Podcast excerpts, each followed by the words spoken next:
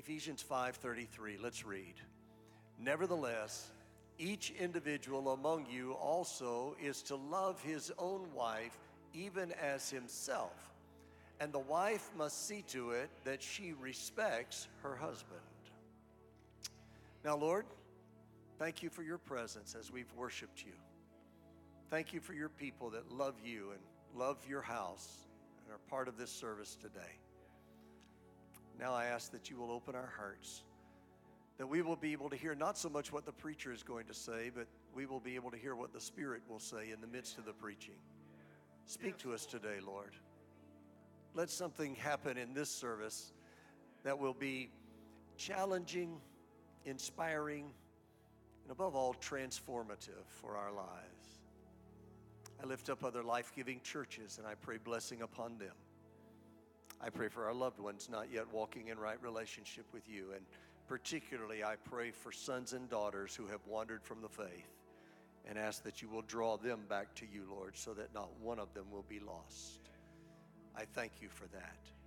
I pray all of these things in the only name that matters, the matchless name of Jesus. Amen. You may be seated.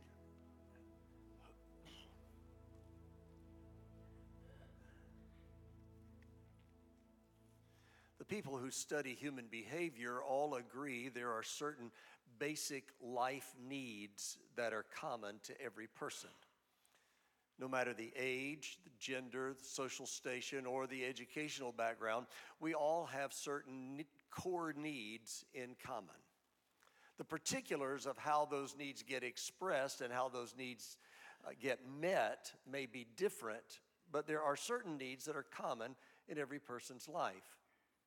Perhaps the most familiar study about this was done by a man named Abraham Maslow, who wrote a paper in 1943 titled A Theory of Human Motivation. In this paper, he set forth what he called a hierarchy of five motivational needs, and he illustrated this as hierarchical levels within a pyramid. His premise was that there are certain needs that are basic, and those basic needs must be met before one progresses to then try and meet the higher needs. He described those needs like this. It's on the screen so you can kind of see a, a picture of that. One, at the bottom, there are biological and physiological needs. You know, we all need air. I thought, you know, that's pretty that is pretty basic i get that. Food drink shelter warmth sex and sleep. He said those are at the very base level. Then there are safety needs protection from elements security order law limits stability freedom from fear. Then there are social needs sense of belonging, affection, and love from a work group or family or friends and romantic relationships. Fourth, he said, then as we move higher up, there are esteem needs, achievement, mastery, independence, status, dominance, prestige, self respect, respect from others. And finally, he said there are self actualization needs, realizing personal potential, self fulfillment, seeking personal growth, and peak experience. Now, while his theory of a hierarchy of needs has often been discounted by others, yet the premise that there are certain basic needs that motivate us all remains intact. There are certain needs, certain drives, certain instincts that are built into the system of every person on the planet. What is true for us as individuals is also true for us in relationships, and especially in the relationship between a husband and a wife. Every wife has one most important need from the relationship. Every husband has one most important need from the relationship. Without this one most important need being met, the relationship cannot survive. But when you get this one most important thing right, then you're well on your way to a happy, fulfilling, satisfying, lasting relationship. Well, as you might suspect, the most important need of the wife and the most important need of the husband aren't the same thing. You don't have to have graduated at the top of your class to recognize there is a difference between women and men, even though modern society can't seem to quite figure this out. I'm just going to leave that right there for another sermon at another time. what the wife most needs and what the husband most needs, while complementary, isn't the same thing and doesn't express itself the same way. What researchers and behaviorists and psychologists and counselors are telling us is something that's been in the Bible all along. You know, they finally catch up after a while. The most important thing a wife needs in a marriage relationship, and the most important thing a husband needs in a marriage relationship, is stated in the words of our text that we just read a moment ago in Ephesians chapter 5 verse 33. Here the apostle Paul has just been writing about how husbands and wives should treat one another. He's been writing about how the marriage relationship is a picture of a spiritual truth. And then he finishes the exhortation with these words Nevertheless, each individual among you also is to have his own wife, even is to love his own wife, even as himself, and the wife must see to it that she respects her husband. So here we find what the wife most needs in a marriage relationship is love. What the husband most needs in a marriage relationship is respect. Notice I didn't say the only thing needed. But if these two ingredients are missing, even if you have everything else, the relationship is going to be in serious trouble. On the other hand, if these two ingredients are present, there can be lack in a lot of other areas, and the relationship can still be meaningful and sustainable. The wife is wired in such a way that the most important thing to her in a relationship is to be loved. It's been my observation and experience that it isn't just important for the husband to love his wife, but he has to love her in such a manner that she knows she is loved and she feels like she is being loved. And the way that love is expressed has to be in such a way that it communicates clearly to the wife that she is loved by her husband. And therein lies the difficulty. Because what, I, what says, I love you to a husband, and what says, I love you to a wife are very often two different things. There is no one size fits all universal language that communicates I love you to a wife because every wife is different. One woman hears I love you when her man unexpectedly sends her flowers and a sentimental card and chocolate. The next woman hears I love you when her man surprises her with a romantic getaway where he has planned all the details of the travel and the activities, and it's an opportunity for just the two of them to be alone. Another woman hears I love you when her man takes a leisurely walk with her or sits down over a cup of coffee and just listens to how her day went. Then there's another woman who hears I love you when her man fixes the screen door that's been broken for a couple of months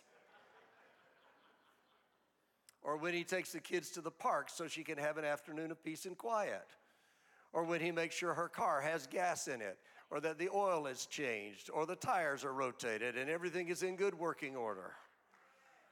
Well, praise God. I've got somebody that's, I'm speaking somebody's language right now. I don't know, but God bless you. One woman hears, I love you, when her man writes her a beautiful love poem. Another hears I love you when he just puts down the phone or mutes the game on the television when she comes into the room to tell him something. Ladies, let me help you with something right here. There are very few men who innately know how to communicate I love you in a manner that is clear to you. I thought, I thought I'd get better response from the men, but okay, yeah.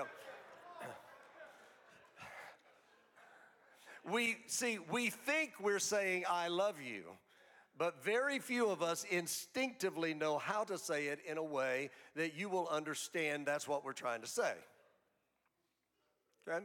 On the other hand, the most important thing a husband needs in a relationship is respect. Oh, we've heard the jokes that tells all about a man thinks is, uh, that tells us all a man thinks about is food and sex. And the jokes are out there because there is a certain amount of truth there. Come on, guys, give, help me out here.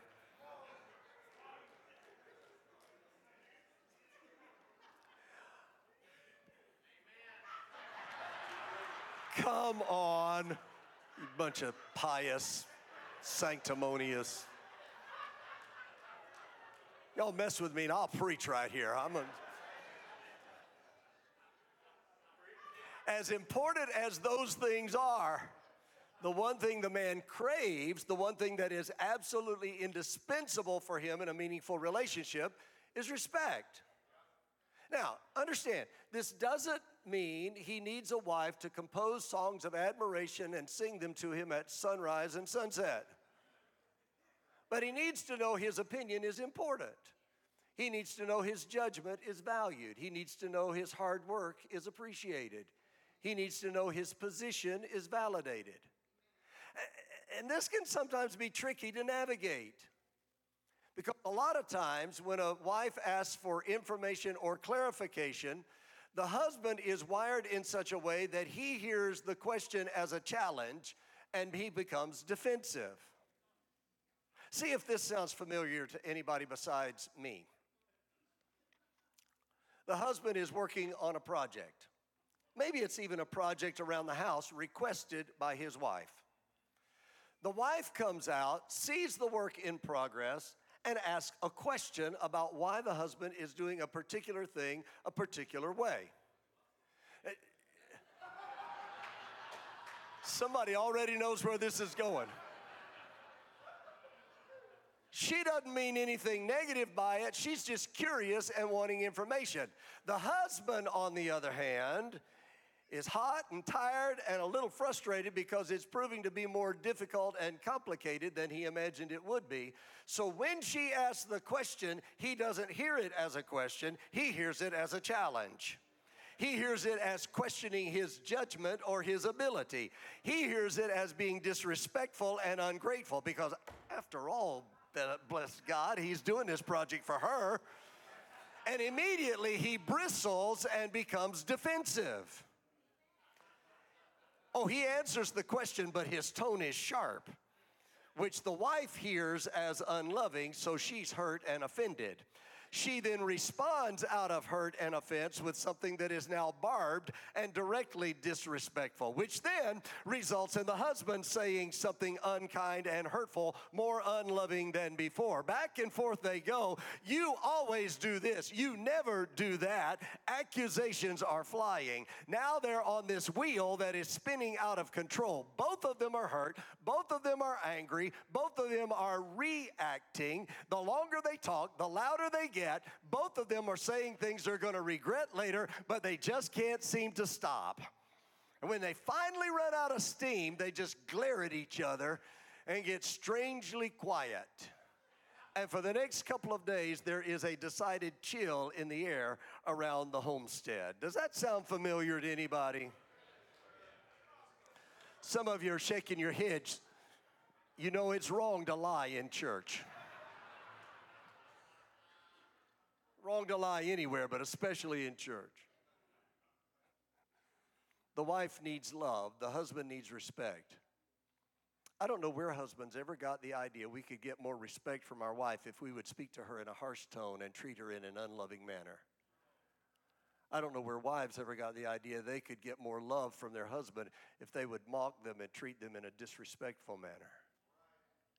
When the husband speaks in an unloving manner to his wife, the natural tendency is for her to speak or act disrespectfully toward her husband. When the wife speaks in a disrespectful manner to her husband, the natural tendency is for him to speak or act in an unloving manner toward his wife. But that kind of natural reaction never does anything to help the problem. So, what I want to do before we get out of here today is give you four things will, that will help you get off this crazy go round and into a place of healthy, meaningful relationship. Everybody doing okay so far? All right. One thing I want you to remember as I'm preaching these points, most of what I've preached already in this series that I'm doing and what I'm preaching today is something I've learned from the school of hard knocks. Pretty much every place where you hear me say something and you think, well, that's dumb, that's probably something I've done or am still doing and trying to overcome. So I confess to you, it's a lot easier to preach this than it is to practice. That's my disclaimer. So I approach this as a fellow traveler, a fellow learner, discovering what it is the Lord would have me do so that the relationship I have, and especially the relationship I have with my wife, is pleasing, first of all, to Him and is also meaningful and fulfilling with my wife. So, with that in mind, let me give you four principles to practice. Principle number one communicate clearly. I've already told you in a previous message in this series how a man and a woman can say the exact same words and mean two completely different things. For example, if two women are talking about excess oil, they're talking about skincare. They're discussing cleansers and moisturizers and makeup. However, if two guys are talking about excess oil, they're talking about engines and machinery or a spill on the floor of the garage. Not only do we say the same thing and mean something completely different, but we also process information differently. We make different assumptions and we reach different conclusions when given the same input. See, if you're at a cookout and you ask a guy friend standing at the grill, where did you get those hamburgers? He'll tell you the meat market and its location and maybe the name of the butcher. If you sit down to a meal at home with your wife and ask her, Where did you get these hamburgers? she'll probably get a panicked look on her face and say, Why? What's wrong with them?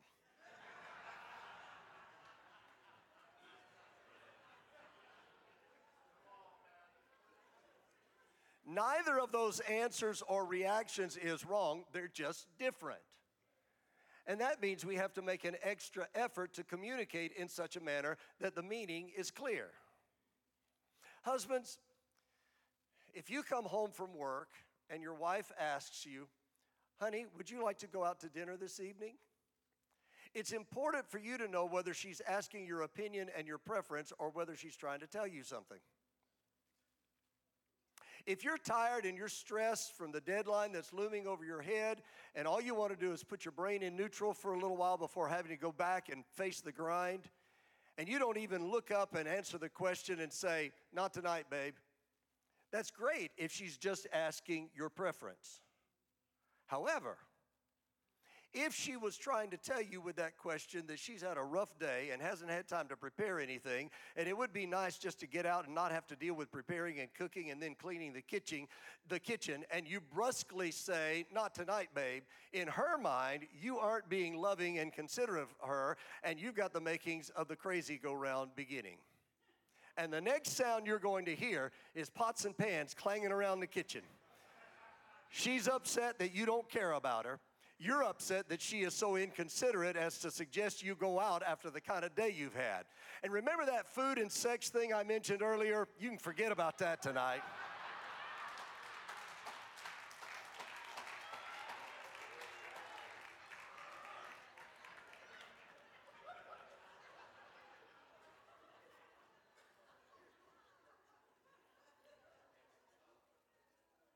Somewhere along the line, we're going to have to push aside our pride long enough to clearly communicate what we need and what it looks and sounds like when those needs are being met.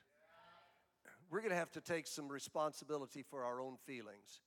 We're going to have to own up to the fact that no one can make us feel upset or offended. I need to say that again. No one can make us feel upset or offended. We get offended because we choose to be offended we can just as quickly and just as easily choose not to be offended. And that brings me to the second principle believe the best. Hmm. For some reason, when someone says something to us that catches us off guard, or somebody says something unpleasant, or someone says something we perceive as negative or offensive, there's something built into the system that automatically causes us to assume it was intentional. And when we make this assumption, it causes us to want to get paybacks. I read about a couple who were both so angry with each other they hadn't spoken to one another all day or evening. Before going to bed, the husband wrote the wife a note and left it on her pillow. I have an important breakfast meeting. Since you get up at five o'clock, please wake me at 5:30 if I don't hear the alarm. At seven o'clock the next morning, he finally woke up and was in disbelief. His wife had not awakened him. As he angrily rolled out of bed, he noticed her note on the nightstand Wake up. It's 5:30.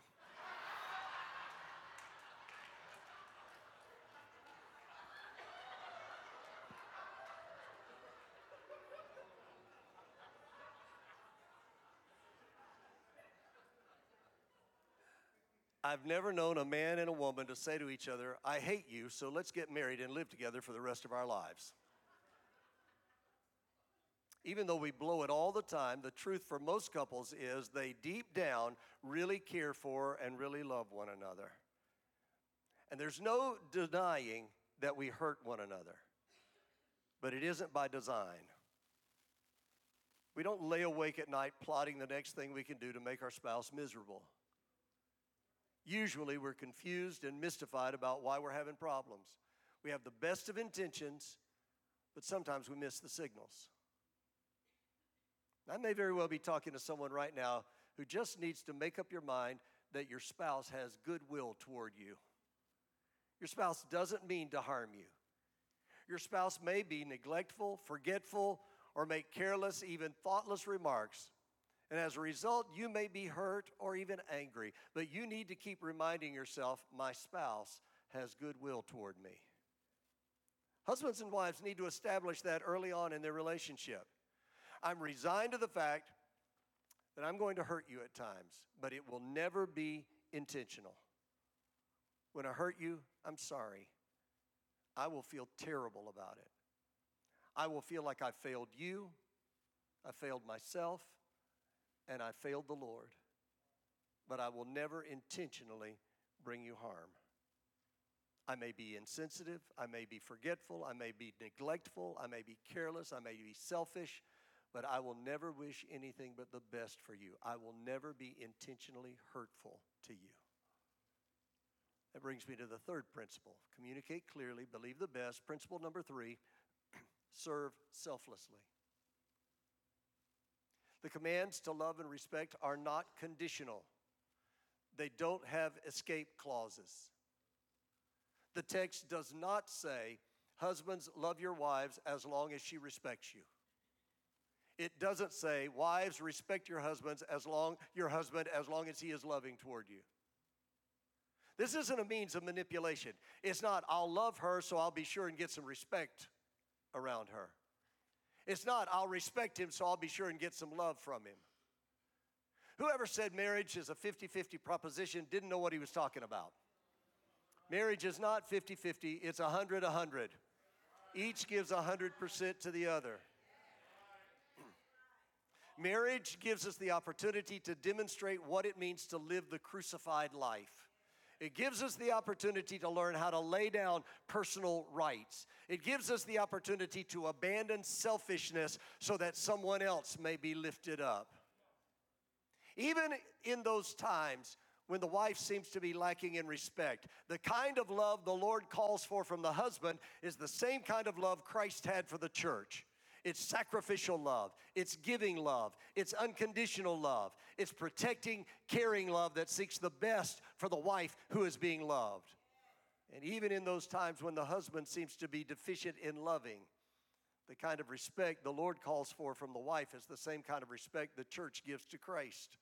It defers to him, it honors him, it refuses to speak ill of him, it emphasizes his positive qualities, it is grateful and thankful for him. When you serve your spouse, you aren't just serving him or her, you're serving the Lord.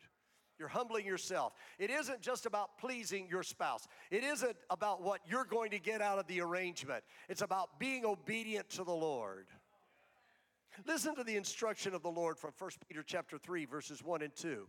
In the same way, you wives be submissive to your own husbands, so that even if any of them are disobedient to the word, they may be won without a word by the behavior of their wives as they observe your chaste and respectful behavior. He goes on in verses 7 through 9 and says, You husbands, in the same way, live with your wives in an understanding way as with someone weaker, since she is a woman, and show her honor as a fellow heir of the grace of life, so that your prayer will not be hindered. He says, To sum up, all of you be harmonious, sympathetic, brotherly, kind hearted, and humble in spirit not returning evil for evil or insult for insult, but giving a blessing instead. For you were called for the very purpose that you might inherit a blessing. Communicate clearly, believe the best, serve selflessly. Principle number four forgive freely.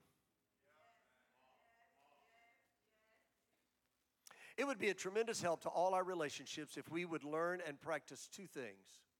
One, become more careful and sensitive toward our spouse. Two, don't be so touchy, so quick to take offense. Here's what I've discovered rarely do relationships break up over one big thing. It's the little things piled on top of each other, never getting resolved, never being fully forgiven. And over time, they pile up one on top of the other until eventually the table breaks and the relationship is destroyed. The best way I know to keep that from happening is to forgive freely. And the best model I can give you for how to forgive is none other than the Lord Jesus. Now, if you haven't liked anything else I've said so far, if you're ready to walk out of here and say, Boy, that was a waste of my time, this right here is going to be worth the price of admission, all right? What I'm about to give you. The Jesus model of forgiveness consists of three steps. First, Jesus sympathized with the offender. Think about it. Here he is, suffering in horrible agony on the cross. And in the midst of that terrible suffering, he prays, Father, forgive them, for they do not know what they are doing. When you sympathize, you try to look beyond the offense to other factors that help explain why your, foul, your spouse has behaved that way or has said that and, and it has offended you. And the better you understand your spouse and the better you understand yourself, the more easily you can forgive. Because we're followers of Jesus, because we have been freely forgiven by God, we can and should forgive one another. Because we need His forgiveness, we can understand someone else's need for forgiveness from us. As part of the setup for writing about husbands and wives, in, in the marriage relationship, the Apostle Paul says here in Ephesians chapter 4, verses 31 and 32 let all bitterness and wrath and anger and clamor and slander be put away from you, along with all malice. Here it is be kind to one another, tender hearted. Here's the part I wish he hadn't put in, but it's there, so we got to deal with it. Forgiving each other just as God in Christ also has forgiven you. Anybody been forgiven by the Lord? To the same degree that you've been forgiven, forgive your spouse. When you didn't deserve it, when you didn't even want forgiveness, He extends it to you. Not only did Jesus sympathize with the offenders, but He surrendered the offense to His Heavenly Father. In the Garden of Gethsemane, Jesus looked ahead to His crucifixion, to the shameful treatment, the agonizing pain and worst of all, the sin of all humanity being placed squarely on him.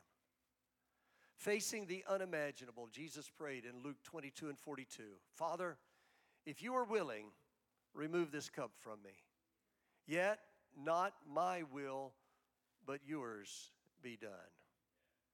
And this idea of surrender is personalized to every one of us in 1 Peter chapter 2 verses 21 through 23.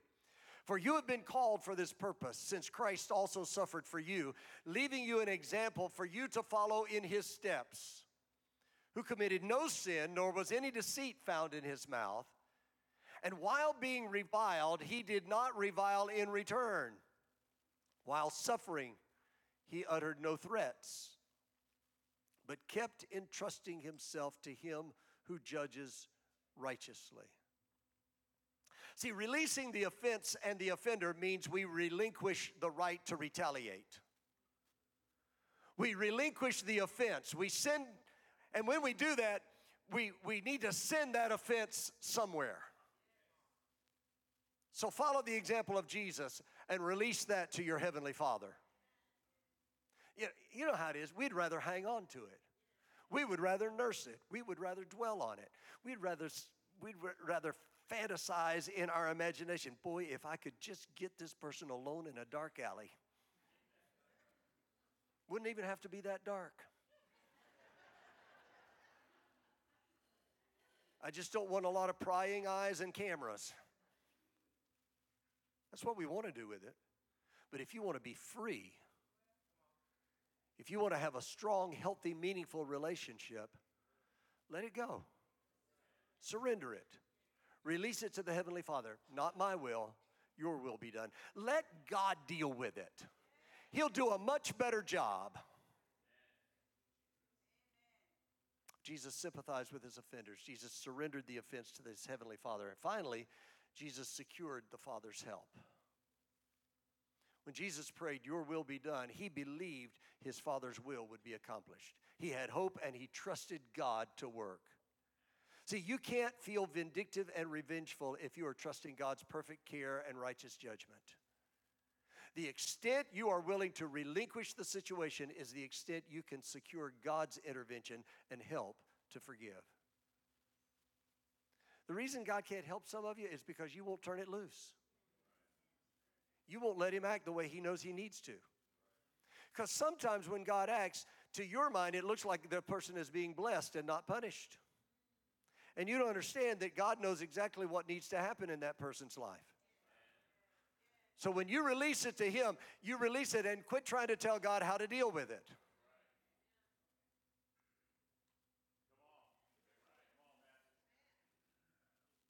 These steps I've just given you, they're not a formula so much as they are a path to building a better relationship and better communication with your spouse. If you've sympathized, you will talk to your mate with more understanding instead of always making your case about why and how you've been hurt. If you've surrendered your resentment, your spouse will detect a different tone and attitude in your words, and in all probability will talk to you with a better attitude. What is it the wisdom writer said? Something about a soft answer turning away wrath. When your hope is in God, when you have secured His promise of help and you're looking at what God will do in this situation, you won't place unrealistic expectations on your spouse. I want to tell you, ultimately, He is the only one who can give us the help we need to have the kind of relationships that are satisfying to us and glorifying to Him. I've preached long enough. Stand. I